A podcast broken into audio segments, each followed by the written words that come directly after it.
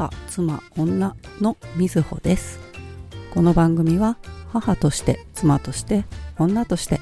それぞれの目線から見える気になることや疑問をボイスブログとして綴る番組です。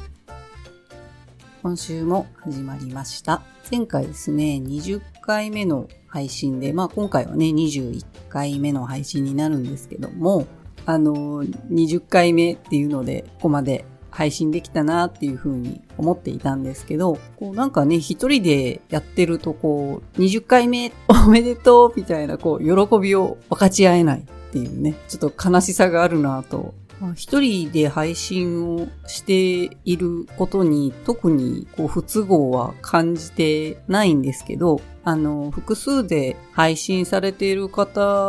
のを聞いていると、やっぱり一人だとね、喋る時間が長くなるので、複数いるとね、やっぱり話も分割されるし、二人いるとね、やっぱりその分一人が話す時間っていうのは短くなるし、話自体もね、あの、こうキャッチボールで話すことができるので、まあ盛り上がるよなぁとは思うんですけど、まああの、一人喋りでそのまま続けてはいるんですけど、まあひとまずね、あの20回目を越して、次は30回目で30回目をまた一人で喜びたいなと思ってます。ポッドキャストをね、やっていて、まあ、エピソードごとの、こう、再生回数だとかね、そういうことも見れるんですけど、まあ、まだ、エピソードの数もね、20しかないわけなんですけど、で、まあ、その中でも、こう、人気なエピソードっていうのを見ていると、まあ、長女のね、不登校に関するお話は特にね、エピソードのね、1回目になるんですけど、まあ、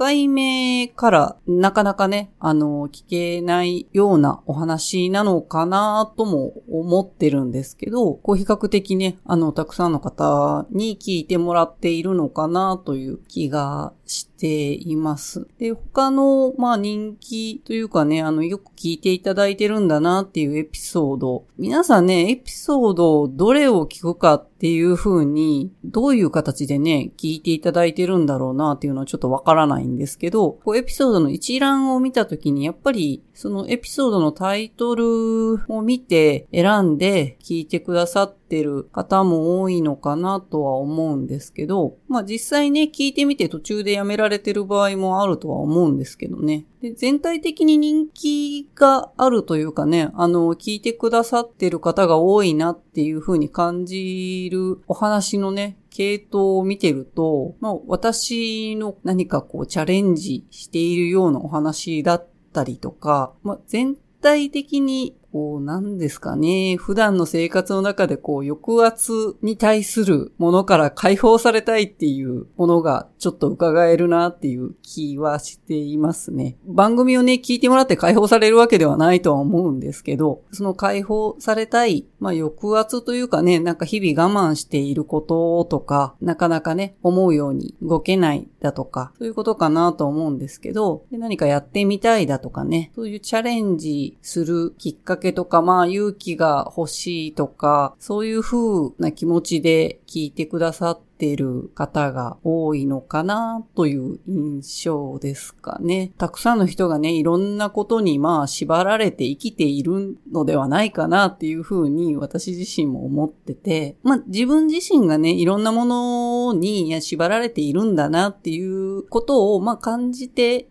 いるからこそ、その縛られないということを何かきっかけとしてね、お伝えできたらなっていうふうに思って番組もね、やっているので、まあ、そういうふうに聞いていただいているととても嬉しいなっていうふうに思います。で、また感想でね、すごく励まされるっていうふうに感想をね、ただいて、本当にね、一人で喋ってるのにね、もう長いんですよね。なんか自分で収録してても、もう少しまとまりよく話せないものかなとは思うんですけど、結構長くなってしまってるので、じっくり、じっくり聞いてもらうようにはね、あまり話してはないんですけど、まあ、そんな話もあるかな程度で、軽くでいいかなとは思うんですけど、まあ、楽に生きたいなっていうふうにはね、思ってて、まあ、それは、主婦っていうね、立場もあって、まあ、いろいろね、まだまだ制約がね、あっったりする中で、まあそれでもできるんじゃないかなっていうふうにね、思って、ポッドキャストもね、やっているので、まあ私のね、生活とともにまた楽しんでいただけたらなと思います。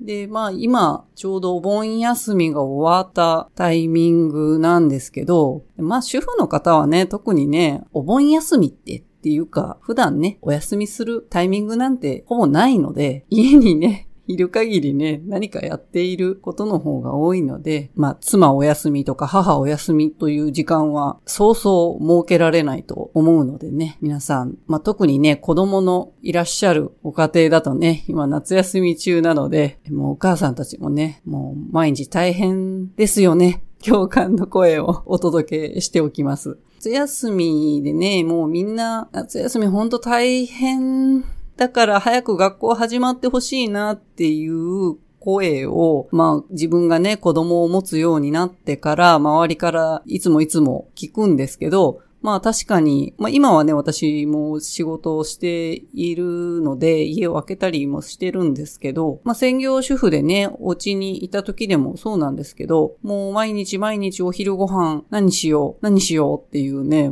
ご飯何しようって考えるだけでも一苦労。まあそれはね、普段の生活でもそうなんですけど、それがもう一つ考えないといけなくなる。自分だけだとね、もう何でもいいやになるんですけど、子供がいるとね、そういうわけにもいかないので、何にしようか。まあ、働いてるね、お母さんたちなんかになると、まあ、子供だけでね、また食べられるような準備をしたりとか、家にいてもいなくても、結局、そこをね、考えて生活しないといけないので、まあ、やっぱり普段以上にまたね、大変なことも夏休みの間は増えるかなとは思うんですが、私はそんなにね、夏休み嫌だなっていう風に親になってからね、思ったことなくって、なんならずっと夏休みでもいいのになーっていうふうに思ってたりするんですよね。まあ子供たちがね、暇だ暇だっていうね、言葉を発するのもまあどこの家でも同じじゃないかなっていうふうには思うんですけど、まあ確かにね、毎日毎日どこかへ連れて行けるわけでもないし、こう、あれやったらこれやったらってもう言うこともなくなってくるんで、まあ今はね、大抵こうゲームしてるか、YouTube 見てるか、主にやってることっていう感じではあるんですけど、まあでも自分でね、その時間を過ごすということに慣れるっていうのもいいんじゃないかなと思うんですよね。まあ普段学校というものがあるから一日のまあ大半を学校で過ごしてそこで時間がまあ潰れるわけですよね。で、自分で何かを時間を構成して動いているわけではなくて学校にいる間は基本的に与えられた時間の使い方をしているんですけど夏休みってそういうわけにはいかないので、習い事であったりね、まあ、塾に行っている子もいれば、まあ、いろんな子がいるかなとは思うんですけど、でまあまあ、我が家はね、今、長女はね、ただいまフリーターなので、学生ではなくなったので、中1の長男と小2の次男がまあまあ夏休みという生活を送ってるんですけど、その普段与えられた時間を過ごすということをしない時間が夏休みかなっていうふうに思っていて、まあ、持て余すことももちろんあるとは思うんですよね。まあ、特に、次男のね、小学校2年生の方なんかはもう、あまりにもすることがないとか言って、上めき散らしてる時もあるんですけど、まあ、それでもやっぱり自分なりに何かやろうと考えて放っておくと何かやってはいるんですよね。やっぱり何もしないっていうのはやっぱり子供にはね、普通なんですよね。まあ、ぼーっとしてる時もありますけど、まあ、やっぱり何かやってる。まあそれが YouTube であれ、ゲームであれね。でも不思議なもんでね、あの、YouTube も別に見てはいけないっていうふうにはしてなくて、ゲームもやっちゃダメっていうふうには言ってないんですよね。なんだけど、ずっと一日中それをしてるかと言われるとやってないんですよね。まあ確かに見てる時間は長いんですけど、やっぱり飽きてくるみたいで、まあそこそこやるとやっぱり飽きるんだなっていうふうに思います。まあどれが正解かね、私にもわからないんですけど、例えばこう宿題をやってからでないとダメとか、いろんなね、これをやってからとか、この時間だけとかいう風にして、YouTube を見るだとか、ゲームをするだとかっっていう、まあ、制限をつけてっていうことも、まあ、やる時もね、あるんですけど、ほとんどそういうことしてなくって、で、結局、まあ、制限をつけたところで、やりたいとか、その、まあ、見たいだとかね、そういう気持ちは何にも変わらなくって、じゃあ一回満足するまでやればいいじゃんというふうに思ってるんですよね。満足いくまでってどこまで満足なんだろうとは、もちろんね、思うんですけど、もしかしたらね、24時間ぶっ続けで見るかもしれないしね、24時間ぶっ続けでゲームをするかもしれないんですけどね。でもやっぱり飽きてきますね。やってると。大人でもね、まあ私でも YouTube 見始めるといろんなものをこう見ちゃって、なかなかこう他のことができなくなったりとかいうことはまあもちろんあるんですけど、それってでも大人も時間がもう限られてる中でやってるので、まあ満足するまでというかね、もう飽きるまで見続けるということはほとんどないと思うんですよね。もう、もういいやっていうところまで行けば、きっとそれもやめるだろうなっていうふうに考えてるんですけど、まあ子供も同じかなっていうふうに思ってて、で、結局、まあやるだけやったら、また違う遊びをね、したりしてます。何がね、正解で何がいいのか何が悪いのか本当わからないんですけど、でまあその一日本当に何も学校とは違ってね、何の制限もなく時間がある、そして自分でやることを決めるという、いい私は訓練時間なんじゃないかなっていうふうに思うんですよね。だから、まあ夏休みを大変っていうふうに私が思わないのは、好きに、好きにすればいいじゃないっていうふうにずっと言ってるので、まあもちろんずっとゲームしてたら気になるし、まあそもそもゲームしてたらイラッとするなとか、YouTube を見てたら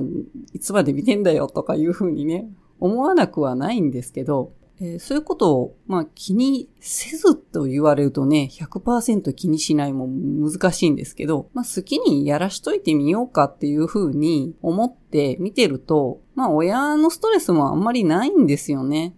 こうしなくちゃいけないっていう風な目で見てないので、まあ好きに過ごしなさいなっていう風にしてて、逆にまあな、何かこう、暇だって言われて、じゃあこれをやればって言われて、じゃあ素直にそれをするかって言ったらそれも結局しないんですよね。じゃあ聞くなよっていう風に返すんですけど。まああまりね子供のことを意識せずに過ごせるっていう面では私にとっては夏休み結構楽で、で、まあそれはね、食事の支度とかまあいろんなことはあるんですけど、まあ基本的には食事なんかも、まあ準備していったりもあるんですけど、まあ、お腹が空いたら食べてくださいねっていう感じなので、まあ自分でね、まあ何でも自分でしてねっていう風に基本教えてるので、まあ、長女がね、お家にいるときはね、長女にちょっとお願いして、支度してもらったりもあるんですけど、もう最近、小2のね、その次男もお腹が空いたら勝手にもう声かける前に食べてたりとかね。まあそんなにこう、別に調理するもの、調理するようなことはね、しないんですけど、まあ簡単に食べられるものとか、まあ作り置きね、してあるものを食べていたりとか、まあ卵かけご飯して食べたとか、納豆ご飯して食べたとか、そういうね、簡単なものですけどね。で、まあ食べるタイミングとか、遊ぶタイミングとか、まあ、私自身はまあそれぞれでいいかなっていうふうに思っているので、まあ一緒にね、もちろん食べるタイミングがあればみんな一緒に食べてワイワイおしゃべりしながらねっていうのもいいし、もうそれぞれこうお腹空いてたり空いてなかったりっていうのもね、まあそれぞれなんで、みんな一緒じゃなくてもまあお腹空いてるなら、じゃあ空いてる人たちだけ食べたらっていう風に言ったりね。適当なんですよね。だから私にとって夏休みって結構楽で、学校ある時の方が私自身、こう、時間に追われる感じになるので、すごくしんどいんですよね、親としてもね。で、私の生活そのものは何も変わらないけど、子供たちが忙しいというか、その時間に追われる感じになるので、私自身もそこに合わせないといけなくなってしんどくなるなという感じがします。で、まあ、なかなかね、夏休みしんどくないよって言ってるお母さんもね、少ないかもしれませんけどね。で、少し前にね、ちょっとツイッターでも書いてたんですけど、子供の宿題問題がね、まあまあずっとね、それは長女の時からずっとあるんですけど、私が小さかった頃というのをね、振り返るとですね、まあ、本当に勉強嫌いというか、まあ、できない子だったので、宿題もそもそも夏休みの宿題に限らず、基本宿題はやろうとはね、するけどもできないというのが ほとんどで、まあ毎日ね、遊ぶのに一生懸命で、宿題はほとんどやっていった記憶がない小学生時代でした。で、まあ、それはね、夏休みの宿題ももちろん同じで、なんでしょうね、感覚的な問題もあるんですけど、夏休み前に宿題がこれだけあります。ドサッという風にこう渡されたりだとか、全部の物量をドサッと見たときに、あ、もうダメだって思うんですよね。それって受け取る子供の感覚によってすごく違いがあると思うんですけど、まあ中身はね、少しずつ少しずつやればこなせていく量ではあると思うんですけど、でもまあ何よりも勉強がそもそもね、好きじゃないっていうこともあったので、まあそれなりにね、8月の末になったら、それなりにやる。それなりにやるけど、全部できるはずもなくですよ。8月末の1日そこらでできるはずもなく、ドリルとかね、何か移さないといけないとか、なので、なんとなくこう、ちょっとだけやってみた風な感じで終わってましたし、えー、やってないものもあるし、で、まあ、唯一欠かさず出してた宿題は図画工作ぐらいのものですかね。まあ、それはね、自分が楽しんでできるからやってただけっていうものなんですけど、もう小学校の間はね、夏休みはもうひたすら遊ぶ。もう毎日遊ぶ。まあその時もね、自分も言ってたと思うんですよね。今日暇だなとかね。友達がね、遊ぶ子がいたりいなかったり、その時々なので、まあそれでも宿題やろうっていう風にはね、多分ならなかったんですよね。なんか、なんか別のことやってたかなと。子供たちも暇ってなっても宿題やろうにはならないんですよね。宿題やろうってなる子すごいなっていう風に私自身はね、勉強嫌いなんで思ってしまうんですけど、まあそれが苦でない子ももちろんいるのでね、そういう子は全然問題なくね、宿題もこなせるんだろうなっていう風に思いますね。夏休みのね、まあ思い出ですかね。まあ小学生、まあ毎日ね、毎日毎日遊んで遊んで、まあお盆のね、こういう時期になったら、町内会の盆踊りがあったり、おじいちゃんおばあちゃんの方も、まあそんなにね、遠くに住んでなかったんですけど、泊まりに行ったらね、大きなまたお祭りがあったりとかね、して、まあそういうのもすごく楽しみで、盆踊りで最近ね、あの、ツイッター見てたら、パタリロのクックロビン温度をね、普通の盆踊りで真面目に踊ってたの見て、うわ、こういう大人好きだわと思ってね、これを本気で踊ってくれる大人たち好きだなと思って、普通のね、盆踊りもやってたんだとは思うんですけどね。まあその中でね、やってたのかなっていうふうに思いますけど、自分の地元でもね、私が小学生の頃、盆踊り、いつもね、盆踊りの時、盆踊りが始まったら、子供の盆踊りの曲から始まって、その後に、まあ大人がね、踊るものが始まってたんですけど、ドラえもん温度と、あられちゃんもあったかな。ダリロはそういえば流れてはなかったな。まあアニメのね、盆踊り用な曲というか、温度が多かったかな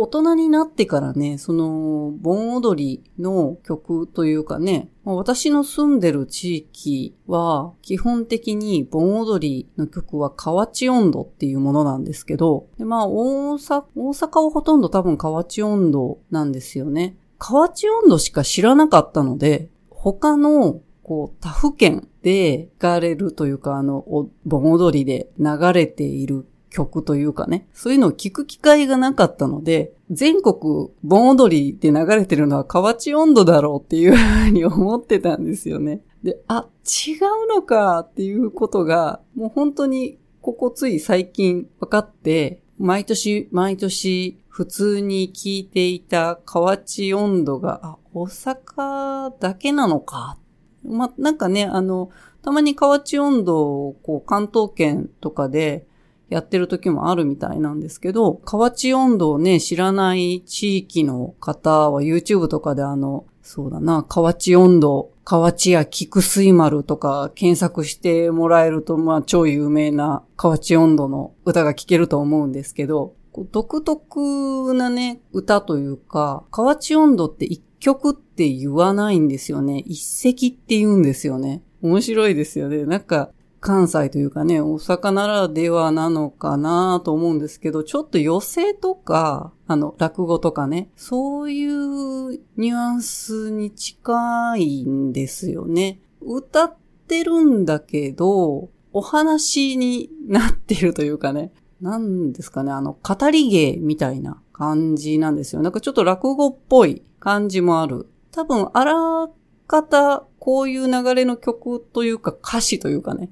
は決ま、決めてはいらっしゃるんだろうなとは思うんですけど、でもアドリブをね、たくさん入れたりとか、もう多分されていて、こうちょっと聞いてても面白いんですよね。普通の、まあいろんなね、全国いろんなお祭りがあると思うんですけど、まあ盆踊りっていうと、多分盆踊り用の曲というかね、まあいろんな何々温度とかいう歌が入っているものもあるとは思うんですけど、で、まあ、太鼓のリズムと歌とっていうのが多いのかなと思うんですけど、もう小さい頃からその河内音頭に慣れてて、独特のその歌というか、語りと太鼓とエレキのリズムと っていうのが、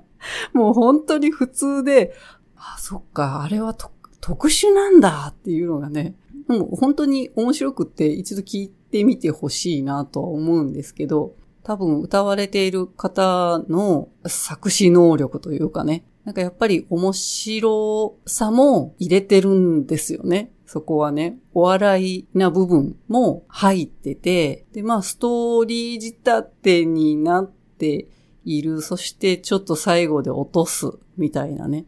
流れもあって、で、間間にね、こう、愛の手っていうかね、円やコーラ制度行為性っていう愛の手が入るんですけど、なんかただ愛の手が入っているというわけでもなくって、その歌の流れの場面転換ではないけど、そういうタイミングで入ったりとかいう、なんか結構一定のルールがあるみたいで、すごく面白い。そういう部分でもとっても面白いんですよね。最初ね、入る時のこう、流れも決まっていて、こう、私なんとかなんとかで、みたいなね、説明をね、まあ歌に乗せて入れて、その愛の手も入りながら、で、最後も、もう終わりですよっていう愛の手もあって、で、そういうのもね、まあ YouTube で聞いてもらうとね、わかるんですけど、なんかとても面白いね、地域に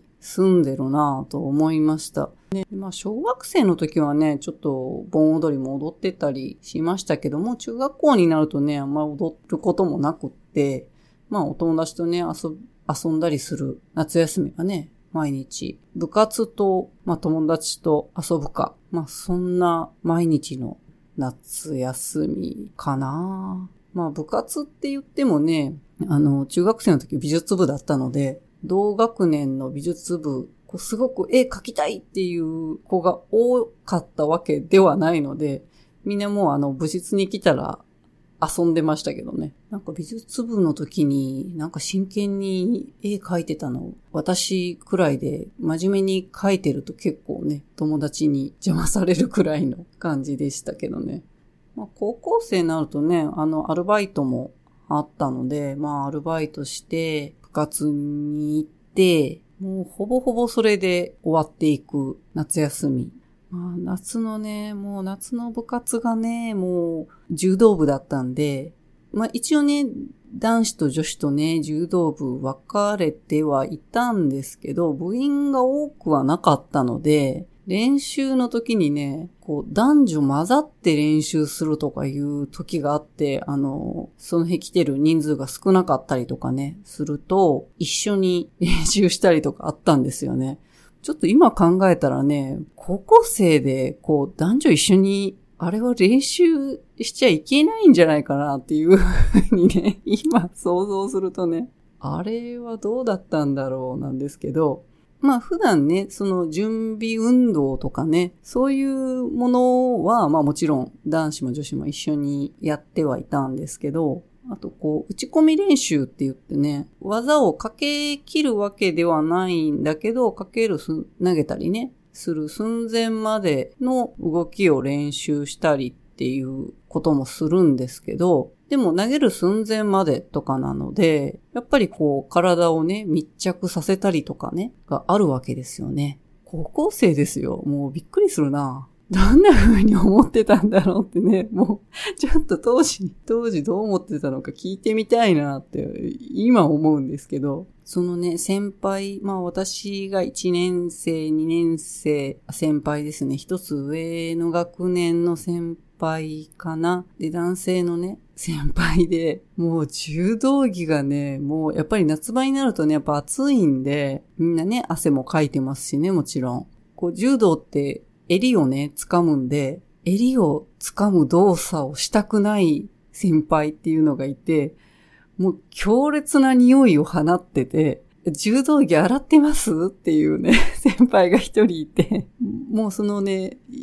一緒に練習しなきゃいけなくなった日とか、その打ち込み練習とかね、まあ投げる練習とかもありましたけど、もう襟を掴んだらその掴んだ方の右手がもう死ぬみたいなね。すっごい匂いつくみたいな。まあそんなことも、ちょっと夏の思い出ですね。どうだろう、部活もね、まあ柔道部でこう、試合とかが割と夏場も多かったので、なんかそういう試合したっていうね、思い出もありますかね。高校生って宿題とかあったのかな？もう全然記憶にないんですけど、まあきっとあってもやってなかったんだろうな。なんかこう、高校生くらいになるとね、なんかいろんな、なんかこう、高校の時はね、まあ、なぜかね、基本文化系の人だったんですけど、高校になって柔道部に入ってしまったので、こう体育会系にね、いきなりなっちゃったんですけど、こう体育会系というか、なんかノリがね、すごくて、まあもう今はね、もう無理だと思うんですけど、まあ当時ね、高校生ぐらいでもね、居酒屋行くとちょっと飲めたりしたんですよね。時効なのでね、言いますけど。で、先輩とか、こうみんなね、打ち上げ打ち上げって高校生一体何が打ち上げなんだろうなって思いますけど、まあ打ち上げと称した飲み会みたいなのがね、高校生の時あって、もうでも当時から結構そういうのがしんどかったなっていう感じはありますね。まあ夏休みのね、こう、思い出、まあいろいろあるんだけど、まあその最初にね、言ってたその宿題、宿題云々、まあ基本ね、私自身が宿題やらなかった人なので、夏休み宿題は必要かというね、問題になるんですけど、学校で今年だったかなあの、実は夏休みの宿題を出しませんっていう風にしている、えー、小学校かなとかもいくつか確かね、あるんですよね。で、今年に、この夏、宿題出しません。通知表も出しません。っていう小学校かな？が確かニュースで取り上げられてて、で、まあ確かにね、あの宿題、あの小学校、まあ小学校にもよると思うんですけど、宿題用意されたのを見ると、すごくこうプリントをね、何ページぐらいあるのかな？まあ相当な冊子にコピーして先生が全部冊子に仕上げてくれてると思うんですけど、あれを作るだけでも、まあ、相当な労力だよね、とは思いますね。あの、宿題をやめます。まあ、それはなんか先生の働き方改革としてやめますというニュースだったと思うんですけど、その宿題を先生側が準備するということも、まあ、相当な労力が必要。で、まあ、娘のね、ことで、まあ、小学生の頃もしょっちゅう私は小学校に行くことも多かったんですけど、もう小学校の先生でも本当に夜遅くまで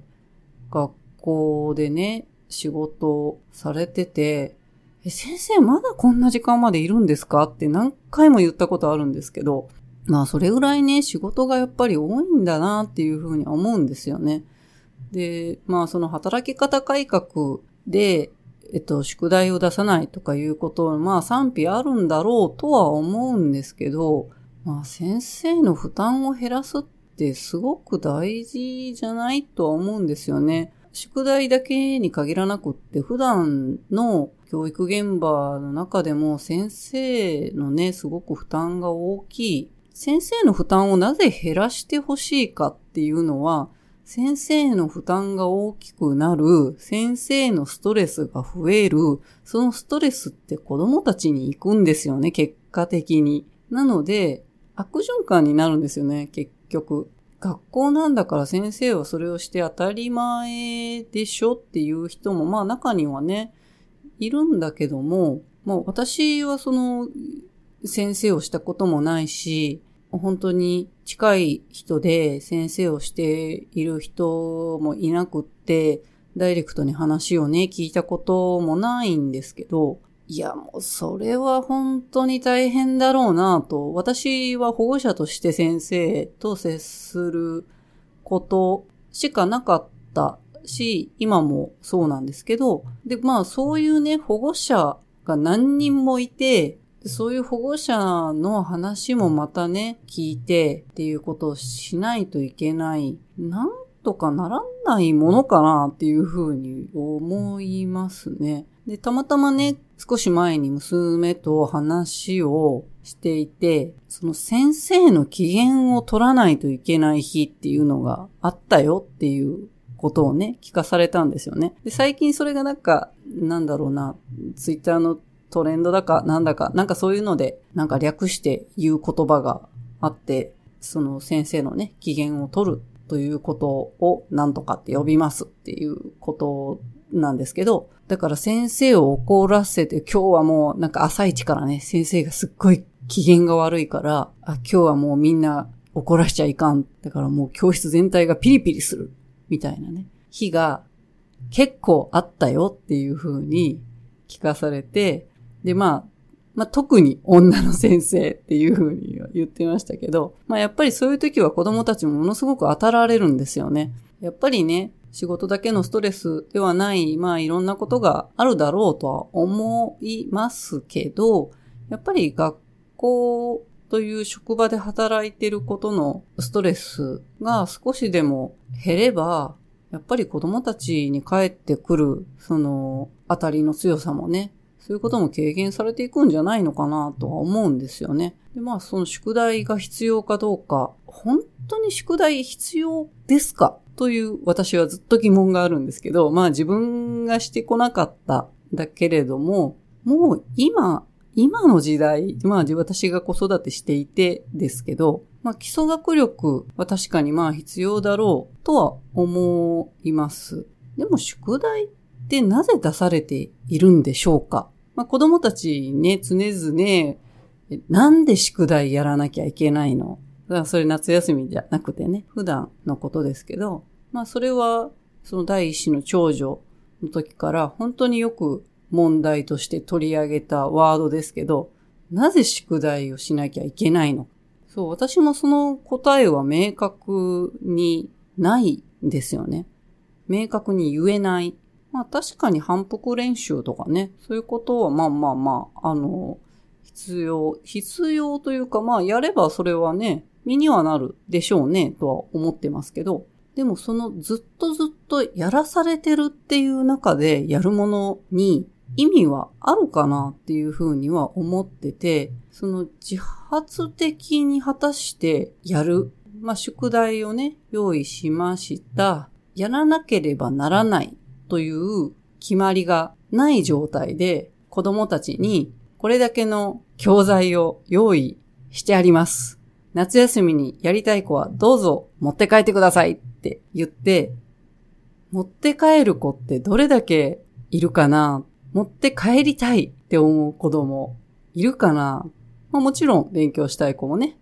いるとは思うんですけど、まあ、個人的には大半の子は持って帰らないだろうと思うんですよね。やらなければならない。だからこそやっているだけであって、でまあそれでやらなければならないってやって、全くだからそれも身にならないとは思いませんけどね。あの、もちろんやったことの成果もあるだろうとは思うんですけど、もうそれが苦痛で苦痛で仕方がない子供に、いやいや、絶対にやらなければいけないんですと言い切れるほど必要かなというのがあってですね。で、まあ、長女の時はまさしくまあそういう事態に陥ったんですけど、まあ何よりもなぜ宿題が出されるかというと、親が宿題を出してほしいというのがおそらく一番先に立ってるじゃないかなと思うんですよね。で、まあ親からのニーズがあるから学校も宿題を用意する。で、宿題を出さないと、いえ、宿題出してくださいっていう風に、多分学校に苦情が来るんじゃないかなと思います。で、それは親側の、それこそ夏休み何しようではないんですけど、そのやることの一つになるから宿題を出してくださいということもあると思うんですよね。まあ、宿題をやってきなさいって言える一つありますよね。親としてはね。宿題やらなきゃダメよというそして自分たちも子供の時それをやってきたという安心感、同じことをやってる安心感っていうのもあったりするんじゃないかなと思うんですよね。今年から宿題、夏休みの宿題なくなりましたって言われて、親だったらどう思うかな？っていうふうに考えると、みんなちょっと不安になるんじゃないかなって思うんですよね。まあ確かに一月ぐらい何にもしないで忘れちゃうんじゃないか。そのね、こう学んだことをね。まあ忘れる部分もあるでしょう。も う大人だって1ヶ月前のことを覚えてるかって言われるとね、いや忘れるんじゃないっていうふうには思うんですけど、まあ果たしてそれもね、いいのか悪いのか忘れないためにずっとやっていく。もう忘れてもいいくらいっていう言い方は変なんですけど、学校でやっている分で十分であれば必要ないんじゃない？というふうにちょっと考えるんですよね。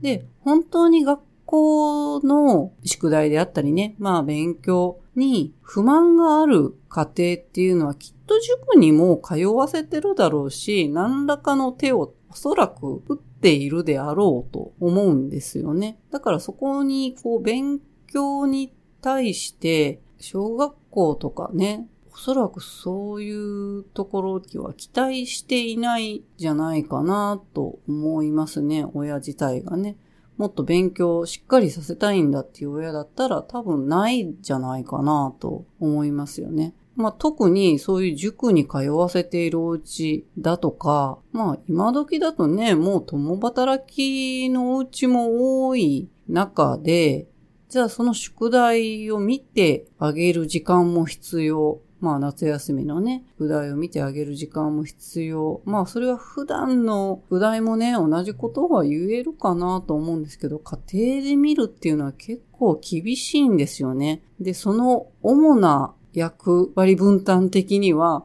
お母さんが見てる率がきっと高いんじゃないかなと思うんですよね。実際どうかはわかりませんけど、まあおそらくお母さんが子供の宿題も見ているのではないかなという、まあ想像ですけど、なんか時代が変わってきているのに、どうしてまだその、まあ私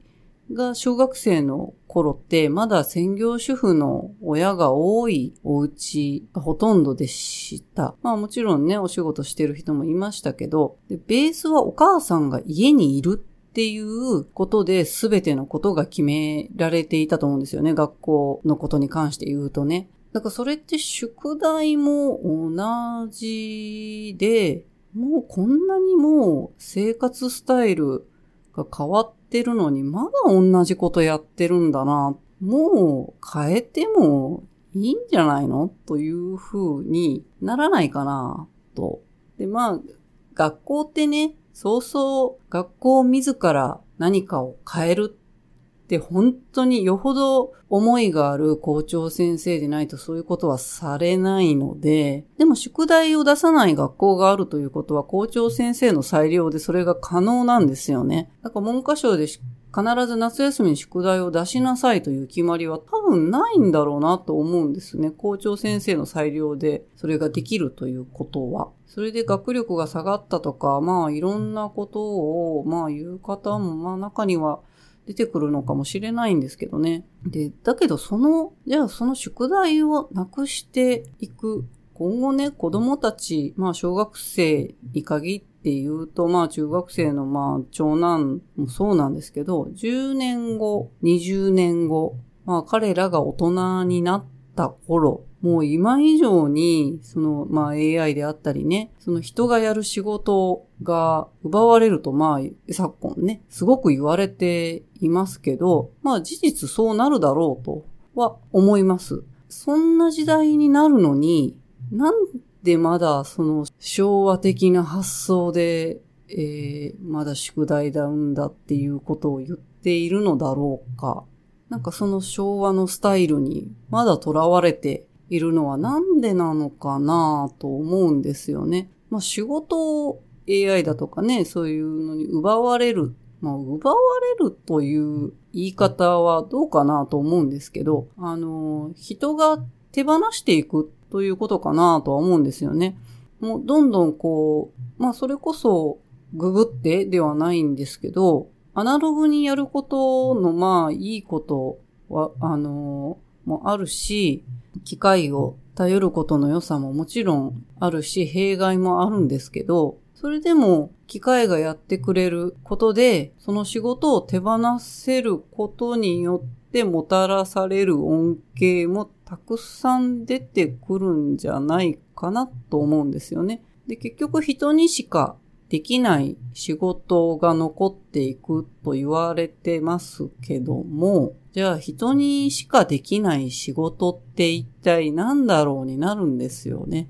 で、その人にしかできない仕事に必要なスキルは学校で今やっている、まあ勉強、そして宿題かっていう風に、ハテナがつくんですよね。で、まあ基礎的な部分、もちろん生活に必要なこととして、足し算引き算であったりね、漢字が読めるとか、ひらがなが読めるとか、まあそういうことは、まあ必要だろうとは思うんですけど、すごくこう難しい、まあどこからが難しいと言われるかわかりませんけど、この先一体何が必要とされるのかっていうことをまあ考えたときに、やっぱりこう想像する力とか、まあ想像って言っても二つありますけど、思い描くゼロからこう発想するっていう想像力と、えー、作り上げるっていう、その、まあ、クリエイトするっていう現実的にね、えー、形にしていくということ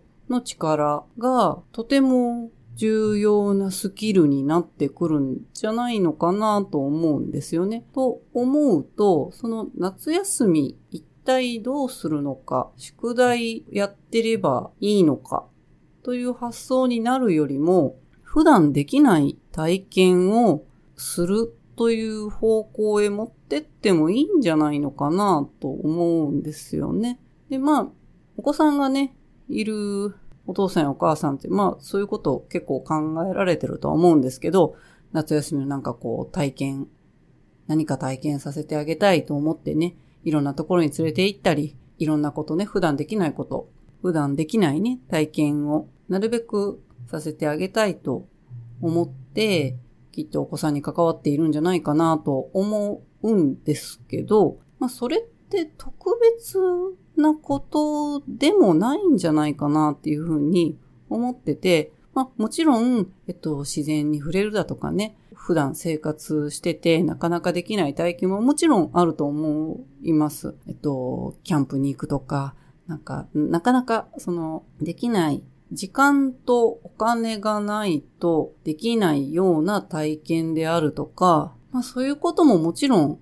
できればいいですよね。だけど、その特別なことだけが全てではない気がしていて、毎日、まあ、我が家の子供たちがしていることを見ていても、その自分でその時間を使うということですね。そういうこと一つでも、それってものすごい学びというか、想像力とかの基礎を作っていけるんじゃないかなというふうに思ったりするんですよね。ただただ家にいるだけかもしれないし、ただただお友達と毎日外で遊んでいるだけかもしれないんですけど、もう何でもなさそうなことをやるという、なんか大人が見てるとね、それの一体どこが大事なんだろうという風に見える。だけど、本当はそこが重要なんじゃないのかなと。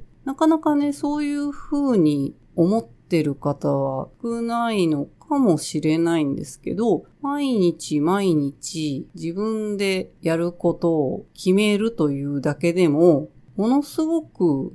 脳みそ使うわけですよね。学校に行くということをしている時よりも全く違う脳の働きというか、やっぱりその与えられるものではない作業を自分が生み出さなくてはいけないで、それが毎日なんですよね。それはすごくないかなと思うんですよね。だから、旗から見てると、もう毎日毎日ゲームしてって思うかもしれないし、なんかダラダラしてないでさっていう風に思う時もあるかもしれないし、ずっと友達と遊んでばっかりで宿題やんなさいよって思うこともあるかもしれないんですけど、でも本人の中では、あの、すごく想像力を使って、その日、その日を生きている。まあ本人そこまでね、考えているかどうかはともかく、その訓練としての毎日には多分なってるんですよね。だから夏休みの過ごし方として、なんか勉強しなくちゃいけないということもないだろうし、その子供たちが自由に過ごすということも決して無駄ではない。なんか形にして見えてくることが一番難しい部分なんですよね。まあ、勉強して例えばテストの点数が上がったとか、そういう形にして見えるものではなかなかないので、でそういう形にして見えない部分こそおそらくこれから一番必要になるんじゃないかなっていうふうに思ってる母なんですけど、まあ皆さんね、どういうふうに考えられるかな。まあいろんな面でね、そのまあ宿題一つにしても、夏休みの過ごし方にしても、夏休みが明けてね、学校が始まって、もしお子さんが学校ちょっと行けないとか言っても、まあ、親が不安にならずに、あ、今は多分休息が必要なんだなっていうふうにね、あの、受け止めてもらえるときっとね、お子さんたちも不安が少なくなるかなと思います。まあ、ずっとね、学校に行かなかった、まあ、小学生のね、高学年から学校に行かなかった、その長女をずっと見てきて、思う。まあそれは不登校のね、お子さん持つ親御さんもそうなんですけど、やっぱりこう常識から脱却しないと子供をとても受け止めきれないんですよね。まあそれってまあたまたまその不登校であるとかそういうことなんですけど、まあ、それってね普段の学校生活とかもそうじゃないかなっていうふうに思ってて、ま、どれだけいろんなことに縛られているかということをね、まあ親がとっても縛られているだなっていうふうに思います。まあ、それもね、最初の、その、ポッドキャストを聞いてくださってる方の傾向を見ても思うんですけど、やっぱり自分が縛られてきた、もしくは今、えー、縛られていると感じて生活していると、あの、子供たちもやっぱり縛ってしまうんですよね。ですごくまあ難しいところだなとは思うんですけど、まあ時代がね、もうどんどんすごいスピードで変わっていくので、今までの常識っていうのはどんどん手放さないといけなくなるだろうと。でさあ、今までのね、常識って何だろうっていうふうに親も考えることがこれからね、多くなると思いますが、まあ私の宿題をするにしても、しないにしても、まあ子供たちがね、一体どう考えるか。ちなみに我が家の、えー、息子二人は、おそらくまだ宿題は手をつけていません。えー、あと、学校が始まるまで2週間もないと思うんですけどね。まあそれは本人が決めるというかね、決めればいいかと思ってます。やれやれやれやれと言って、まあ言えばやるのかもしれませんけど、まあこのままちょっとね、様子を伺っておこうかなと思います。中学校のね、その中1の息子の宿題は多分何かしらあるとは思うんですけど、今別のことに必死になっていて、とてもその宿題なんてやる気にならないっていう雰囲気があるので、で、まあ、やらないならやらないでいいんですよね。あの、やらないで学校へ行った時どういう展開になるかっていうことを、まあ知ればいいと思っているので、まあ私はね、小学校の時はもうまさにそれで、宿題を、まあちょびっとだけやって持ってくとかね、完全にやって、まあ、やってというかね、終わらせられるほどの時間の余裕はなくやってるので、もちろんできずに持っていくわけですけど、で、まあ先生にね、いろいろ言われますよ。宿題やってないことをね。言われるんですけど、まあ私がね、小学生の頃なんで、一クラスの人数も多かったですし、まあ先生がね、宿題について、ああだこうだ言っても、あの、数日のことということも、子供なりに理解していたので、先生に、まあ怒られる。まあ怒られた時もあったと思います。だけども、怒られる。あ、それだけなんだ。それだけなんだっつったら怒られそうですけどね。なんかその必要性とかを本当に子供に伝えられないのなら、私やれないんだろうなっていうふうに今はね、思いますけどね。あ、じゃあやらなくてもいいんじゃんっていうふうに勝手にまあ思ってましたからね、その時はね。怒られるけども、怒られておしまいなんだ。まあもちろんね、やってない分、みんながやってたけれども、自分はやってない分、えー、その分の学習能力は低くなって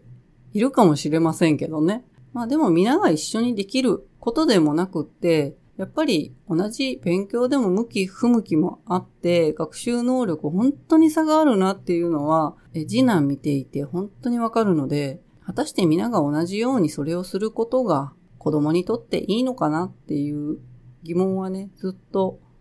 あるので、まあ、もちろん楽しんでできるね、お子さんはどんどんやるべきだろうとは思いますし、で、まあやって無駄になることではないので、ただ本当に嫌だっていう子もいるし、本当にわからない、理解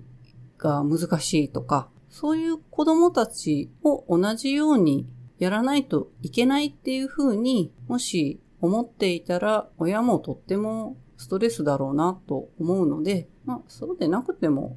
いいんじゃないかなというのが正直なところですね。まあいろんな子供がいるので、